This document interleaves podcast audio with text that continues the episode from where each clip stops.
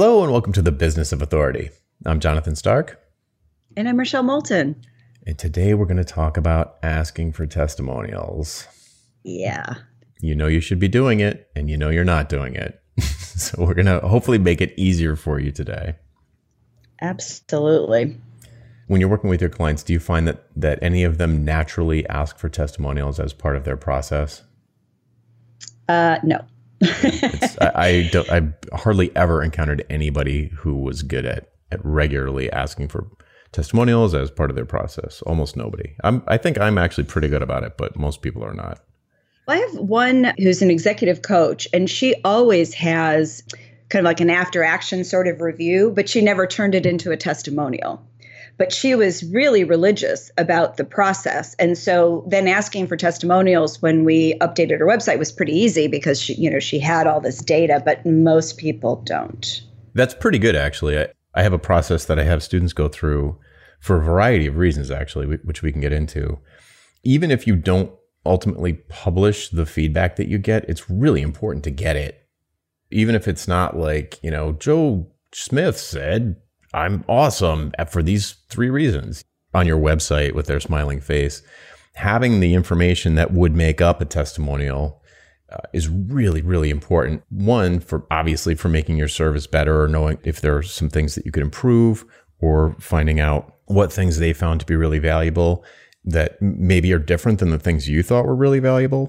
Yeah, it's like I think of this as the five questions. And it's sort of a combination of like an after project review or you know maybe it's some sort of a retainer and it's a time delineated review. It's a combination of that plus actually asking for a testimonial. The first question that i always want to ask is and this sometimes is the hardest one to ask people but after you're done you can say what was your biggest fear or concern before you hired me or bought my product and what I love about that is, and we've talked about this in the client avatar episode, plus it's in the exercise we attach to that, it, it gets you into the head of your buyer just before they purchase you. And that's amazing psychographic information to have. Like what were they thinking? What were they feeling? What what was scary to them? And the more you know, the better you're going to be able to serve your next clients. Right. Again, even if you don't publish a testimonial, having that piece of information allows you to update your website or your service offerings or your FAQs with that concern. You can address the concern. One that comes to mind is that I remember doing this sort of after action review, did this exact that exact same question. What, if anything, did you fear about hiring me to do this retainer? And one of the things was that I wasn't familiar enough with their industry to get up to speed and actually help them. Because, of course, what happens after you ask that question, the next thing is going to say, but it turns out it was fine. right, right. Or they wouldn't have hired you. Other things are like, uh, it could be, oh, we were afraid that, you know, we needed somebody who was going to be on site and he only works remotely, or someone who's in the same time zone. All of these things. If you hire people for anything, or you are thinking about making a, a sizable purchase, you've got these like, oh, but what if? And, uh, you know, there's worries or concerns or fears about everything. And if you think about it, that's your brain sort of responding to the inherent risks of whatever the transaction is. So, of course, anybody that's getting ready to write you a check has something, you know, maybe not the exact same things, but they're going to have that same sort of thing going on in their head and being able to externalize that and put it on your website in the form of a testimonial or an answer to a frequently asked question or whatever, then you're learning how to serve your best clients better because you're sort of reading their mind in a sense, like retroactively, but still, it's what you're doing. And we all have it. I mean, when we hire somebody to help us with anything, we always have, there's some concern in there, always. I mean, it's almost nothing is a slam dunk for people, even if it's something as simple as, well, I was worried how much of my time this would take. Yep. Mm-hmm. That could be a concern. Yeah, that's a classic one. Yeah. Yeah. So then the, the second question, which I really love, and which I guess is kind of logical for testimonials, but what did you value most about our work together? And what I love about that is your secret sauces in there. If you start to think about it, you get 10, 15, 20, 100 of these and you're going to start seeing some threads the same thing over and over again. And they might very well value something that you had no idea was valuable. They probably do. Well, the reason I say that is because the people I work with, they cannot answer that question. Why do your customers hire you? To write code. Well, they don't need code. What are they actually hiring you to do? They have no clue. The way this whole conversation usually comes up with me and students is that they have no clue why anybody hires them. So I have them go through this exercise. Yep. Specifically, send this email out to everybody you've ever worked with. It's a, a sort of a preliminary email. Would it be okay if I sent you some questions? And then once you've got a positive answer to that, then you send over the questions. The reason it comes up is because it's like, oh, well, we need to revise your website. You know, what's valuable what you do? I have no idea. Okay, well, guess who does know? People who have paid you money. So why don't you email them and say, hey, I'm thinking about revamping my website and I'd like to collect information from past clients like you. It, you know, it's fine to say no, but if you've got a few minutes to answer some questions about the work we did together, that would be amazing. So just shoot me back uh, a yes and I'll forward the questions. But either way, if you don't have time, I totally understand. And then once you do that, to specifically talk about this second question, they're going to send back stuff that has literally never crossed the mind of the kind of people I work with. Like, really? They care about that? Like, wow, I didn't even. I had no idea. They like me. They really like me. right. And it's for and it's stuff they'll recognize like, "Oh yeah, I did do that." But I just do that. Like that's just a natural way that I think you should do business, businessing. Like a classic one would be like, "Oh, we we just love that Rob never talked down to us." You know, we're used to working with technical people who just expect us to understand everything about their world and make us feel like idiots all the time. Uh, okay. You know, basically a bedside manner type of thing. And then Yeah. and then Rob will say, "Oh yeah, yeah, that's right. That's a conscious decision on my part that I made 20 years ago and I never even remembered it, you know, because it's just natural for me now, but yeah, that is a feature of my practice." You could easily turn that into a headline on a website. Oh yeah. Well, I'm thinking of an example and it actually happened at a meeting. I was I was with one of a pair of clients with an outside person who was hiring them to speak, I believe. And somehow this came unsolicited where my client said, You know, the best thing about working with Rochelle was my partner and I had just started a business and we didn't know that we disagreed.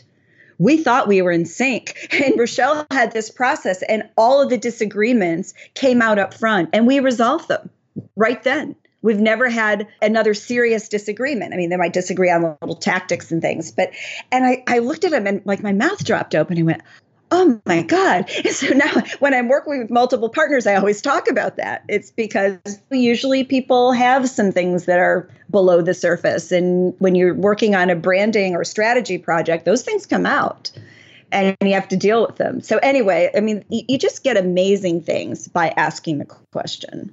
I'm hesitating to say always. I want to say always though. It always surprises you.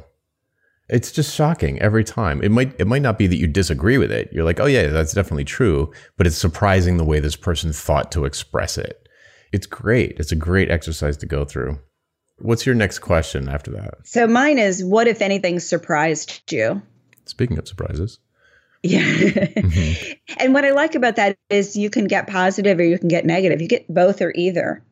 I kind of like it when there's no surprises. And then I like it when there's a good surprise. I don't like it when there's a bad surprise. But if there is, you need to know it. It teaches you something about your process or how you interact with a client or how you deliver something. Mm-hmm. Yeah, wouldn't you rather know? Yeah. Oh, yeah. And then, of course, you know, the follow on to that is what would you have liked to be different about the project, about working with me? And what I like about that is you're not, you're asking it in a neutral way. So I feel like it allows the client to answer openly and because you genuinely want to hear what they think. And I think that's important too. And then, of course, the last question is Would you recommend me? right. Um, yeah, right. And why? When you get to that point, what you have is you've got an after action review. You've heard from your client, you know, what was going on? How did it go? What could I have done differently? And how do you feel now that it's over, essentially? And then from that, if you choose, you can then write a testimonial for them based on that feedback and you write it in the length that makes sense for wherever you're going to put it, typically on your website, hopefully with their smiling face next to it. But you can do that and then send it back to your client and say something to the effect of, you know, I've taken the liberty of putting this together as a testimonial. Kind of to your point, Jonathan, you can certainly say no, but I'd love to post this on my website as part of yada, yada, yada. What do you say? And in my experience, they don't typically fuss with it too much because they're so happy that somebody wrote it for them that it's more a question of do I like this or not like this? Except that you really you're not writing it you're editing it because it has to be in the client's voice not yours. Like if you look at my website there are no two testimonials that sound the same because they're all different and they're different people. They we did different work. They had different experiences. But so you want that voice of your client not yours but just in a format and size bite that'll fit in your on your website and in your wherever you're going to use it. it has to be the right length. Right. Based on who i work with i tell them not to edit it because the people i work with have a tendency to completely take the client voice out and they abstract oh, the whole bad. thing. Yeah, it's yeah. just super abstract and it's can't do that. So I would err on the side of not editing it. I mean, typos obviously, but here's a classic example. Sometimes clients will use a word from my world actually incorrectly. I leave that in because the testimonial is not for me, it's for other people like them. So if they say something like, you know, back in the day when I was doing responsive web design and, and software consulting, and somebody said uh, mobile response, that was a classic one. They would always talk about Jonathan guided us through our huge project. We were making a mobile responsive website, and it was you know blah blah blah. It was we were afraid of this, but it turned out that everything was great. And mobile responsive is not the term. It's like a made up thing. Like that's not anything. but okay. I would still leave it in there because that's what they all call it. Right. Like all of all of their words. Like somehow it that is the way that the the technology got surfaced in the media that is read by my buyers. So why am I going to change it? That's that's the term. And you know, you get software developers and probably lots of other people uh, in other industries, but software developers get super pedantic about this like it's not HTML5. It you know that's JavaScript. That's not part of HTML5. It's Java, oh, and it's okay. you gotcha. guys, you guys, calm down. What what are your clients googling for? You know, it shouldn't be called serverless. There's actually a server. Like, okay, okay, I get it. But so uh, anyway, this is a sort of a soapbox about be really careful if you're going to edit the testimonials because you don't want to take the best parts out. Like almost always what you're going to do is neuter the thing. Well, here's a couple ways to look at it because the process that I just described is really the after action review with the setup for the testimonial. So you're making that a regular part of what you do. What a lot of people do is, you know, they're updating their website. I've done this myself. And then I send out a note saying, well, would you agree to do a testimonial for me? And then they'll write it and then I agree. You don't, you know, you don't edit it. But if you're doing the after action review, you haven't exactly asked them for a recommendation. You've said, "Would you recommend me and why?" But they may not have written it as a recommendation. So you you might have to edit it in that way. But I totally agree with you. You cannot take their voice and their emotion out of it. And even if they write something that you're like, "Really? That's what you have to say about all this yeah. work we did? Yeah, yeah. That's what you choose?"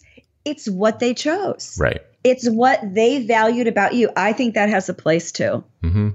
I just do. It's. Yep. I mean, we're we're complicated human beings, most of us, and clients are, and and they see that, and I, I think it's I think it's a positive as long as you would want to replicate that client. Obviously, if it's not somebody you really want to work with, again, you don't want their recommendation up on your site. Yeah, I'm I'm like getting a little bit hung up on recommendation versus testimonial here. Is like, do you see those two things as synonymous? I, I should have said testimonial. Okay.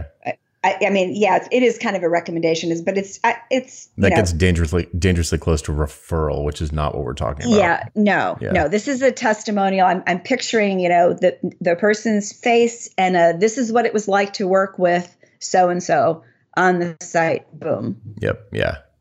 In the show notes, we will link to a blog post of uh, or an article on my site called Building the Perfect Testimonial, which describes the scenario that most of my students find themselves in, where they're like, uh, I have got a hundred past clients that I've worked with and I've never asked anybody for a testimonial. So how do I sort of retroactively go back and get something from somebody? And so if, if you're in that scenario, then that's a good article to read. And just to that point, I mean, I think we should pump people up a little bit about that because you'll be amazed. It feels wonderful because you're getting them all like coming in at once. And all of a sudden you're reading and you're going, oh, yes, that project. I loved working with Joe. And, you know, and it was like this mutual love fest. And you see that. And it's a reinforcement. And it's not just about the ego. Of course, that's fabulous. But it's this reinforcement that what you're doing has made a difference in the lives of your clients. And that is why we do this work. So it's worth it. And no matter how hard it feels, like you're asking for this giant favor, you're doing it for the right reasons and you're going to you're going to wind up feeling really good about what you get back. Yeah, it's an antidote for imposter syndrome. Yeah. It can be hard if somebody said, "Hey, could you write a testimonial for me?" Full stop. It's like, "Oh, I'll get yeah. to that someday. What do you want me to, I don't know what to write. Like, what are you looking for? Like, that's the importance of the questions. Like, you can't put the words in their mouth, but you can guide them through the painful, scary, emotional challenge of writing a, a testimonial for someone. It, or this is a similar kind of thing when somebody says, Hey, this just happened for me recently. Like kids applying to colleges, can you write me a recommendation? Oh, what, what am I? He's this greatest guy. what do I write? it's so hard. But if you throw them a bone, kind of, you say, okay, here's like a guided process for you. Just answer these questions, and like it'll just be amazing. It's really you making it easier, de-stressing the whole thing for them. Just like answer a couple questions about the work we did together, and and I don't make it like a you know, it's not like an essay question. Just answer these questions, and and that would be amazing. You also may be surprised when you have an ongoing client where it's not like beginning, middle, and end, is they may say things in their email. I had a client once call me an emotional Red Bull when he was talking about me to somebody else in an email. And I'm like, can I use that? I, I love that. but it's if I'd asked him for a testimonial, I don't think that would have come out. It was just that in the moment relating to somebody else.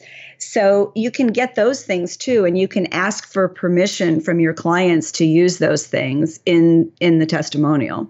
Yes, and that is the perfect segue into what I think is the only other thing I have to say on the subject, which is you might be getting testimonials already, and you don't even realize it, or you know somebody gives you some kind of compliment, or exactly like what you just said. It's just like a killer visual, like metaphor, emotional Red Bull. Mm-hmm. That's awesome. Mm-hmm.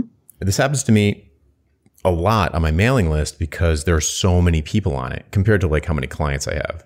When I was doing software development, maybe I had three clients a year and they were long term. So there there were a lot fewer opportunities and there's a lot there's just like a fewer of them and there wasn't really a situation where you know, we would be down in the trenches. People aren't going to be patting you on the back while you're doing, you know, it's just not, it's just not, it's just weird but broadening into like this mailing list where where it's free of course you know so people are sort of they're not clients per se but i will often get amazing sort of like those really graphic visceral responses that that are like yeah. that and i always reply i always say something like wow that made my day or this is no that's hilarious i love the the way you put that. Thank you very much. It's very encouraging.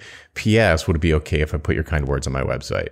It's fine to say no, but it, it would be great if if I could put that on there because I think it would encourage other people to join the list. And that for me, I is just a, it's an automatic. I have a keyboard shortcut for it. Like that is automatic. If somebody says something really cool like that, it just boom, reply. You have, a, you have, a, shortcut. I love it. Yeah. Oh my God. I love it. Yeah. It's perfect. So, because I want to capture, I'm going to forget, you know, I capture it, I get the permission, I post it, I send them a link to it. I'm like, does that look okay? So on and so forth. Mm-hmm. And yeah. I haven't counted them, but I have like a giant page of, of these awesome little unique, definitely not me saying them quotes and to encourage people to join the list. Or it could be about the book, it could be about whatever. but whenever they come up, and, and, and occasionally has happened with client work, like you just described. The ones that I can think of were the same situation where so, a client is introducing me to someone else, and they'll say something hilarious, and afterwards I'll be like, "Oh, that was so funny when you said emotional Red Bull. Like, you mind if I put that somewhere? Could I use that as a headline or something Yeah. like that?" So seize seize the opportunity is really the the takeaway there. Absolutely. And don't be shy about this because, you know, when you're first starting out, sometimes you're just not really sure. Like, I kind of think I know what my special sauce is, but it winds up being about the way you interact with a client versus that you're the world's foremost expert on X. The more you reflect what people really, your people, really value about you, the more of those people you're going to attract into your orbit. And that's what you want. I mean, we want great clients and, and great people in our networks. Yep. You end up doing better work and has bigger impact, bigger reach, more profitable for everybody. It's Have more fun. yeah, everything. Yep. Yep. Win win win. exactly. You think that's probably good? I think that's it. All right. Well, that's it for this week. I'm Jonathan Stark. And I'm Rochelle Moulton. And we hope you join us again next week for The Business of Authority. Bye. Bye bye.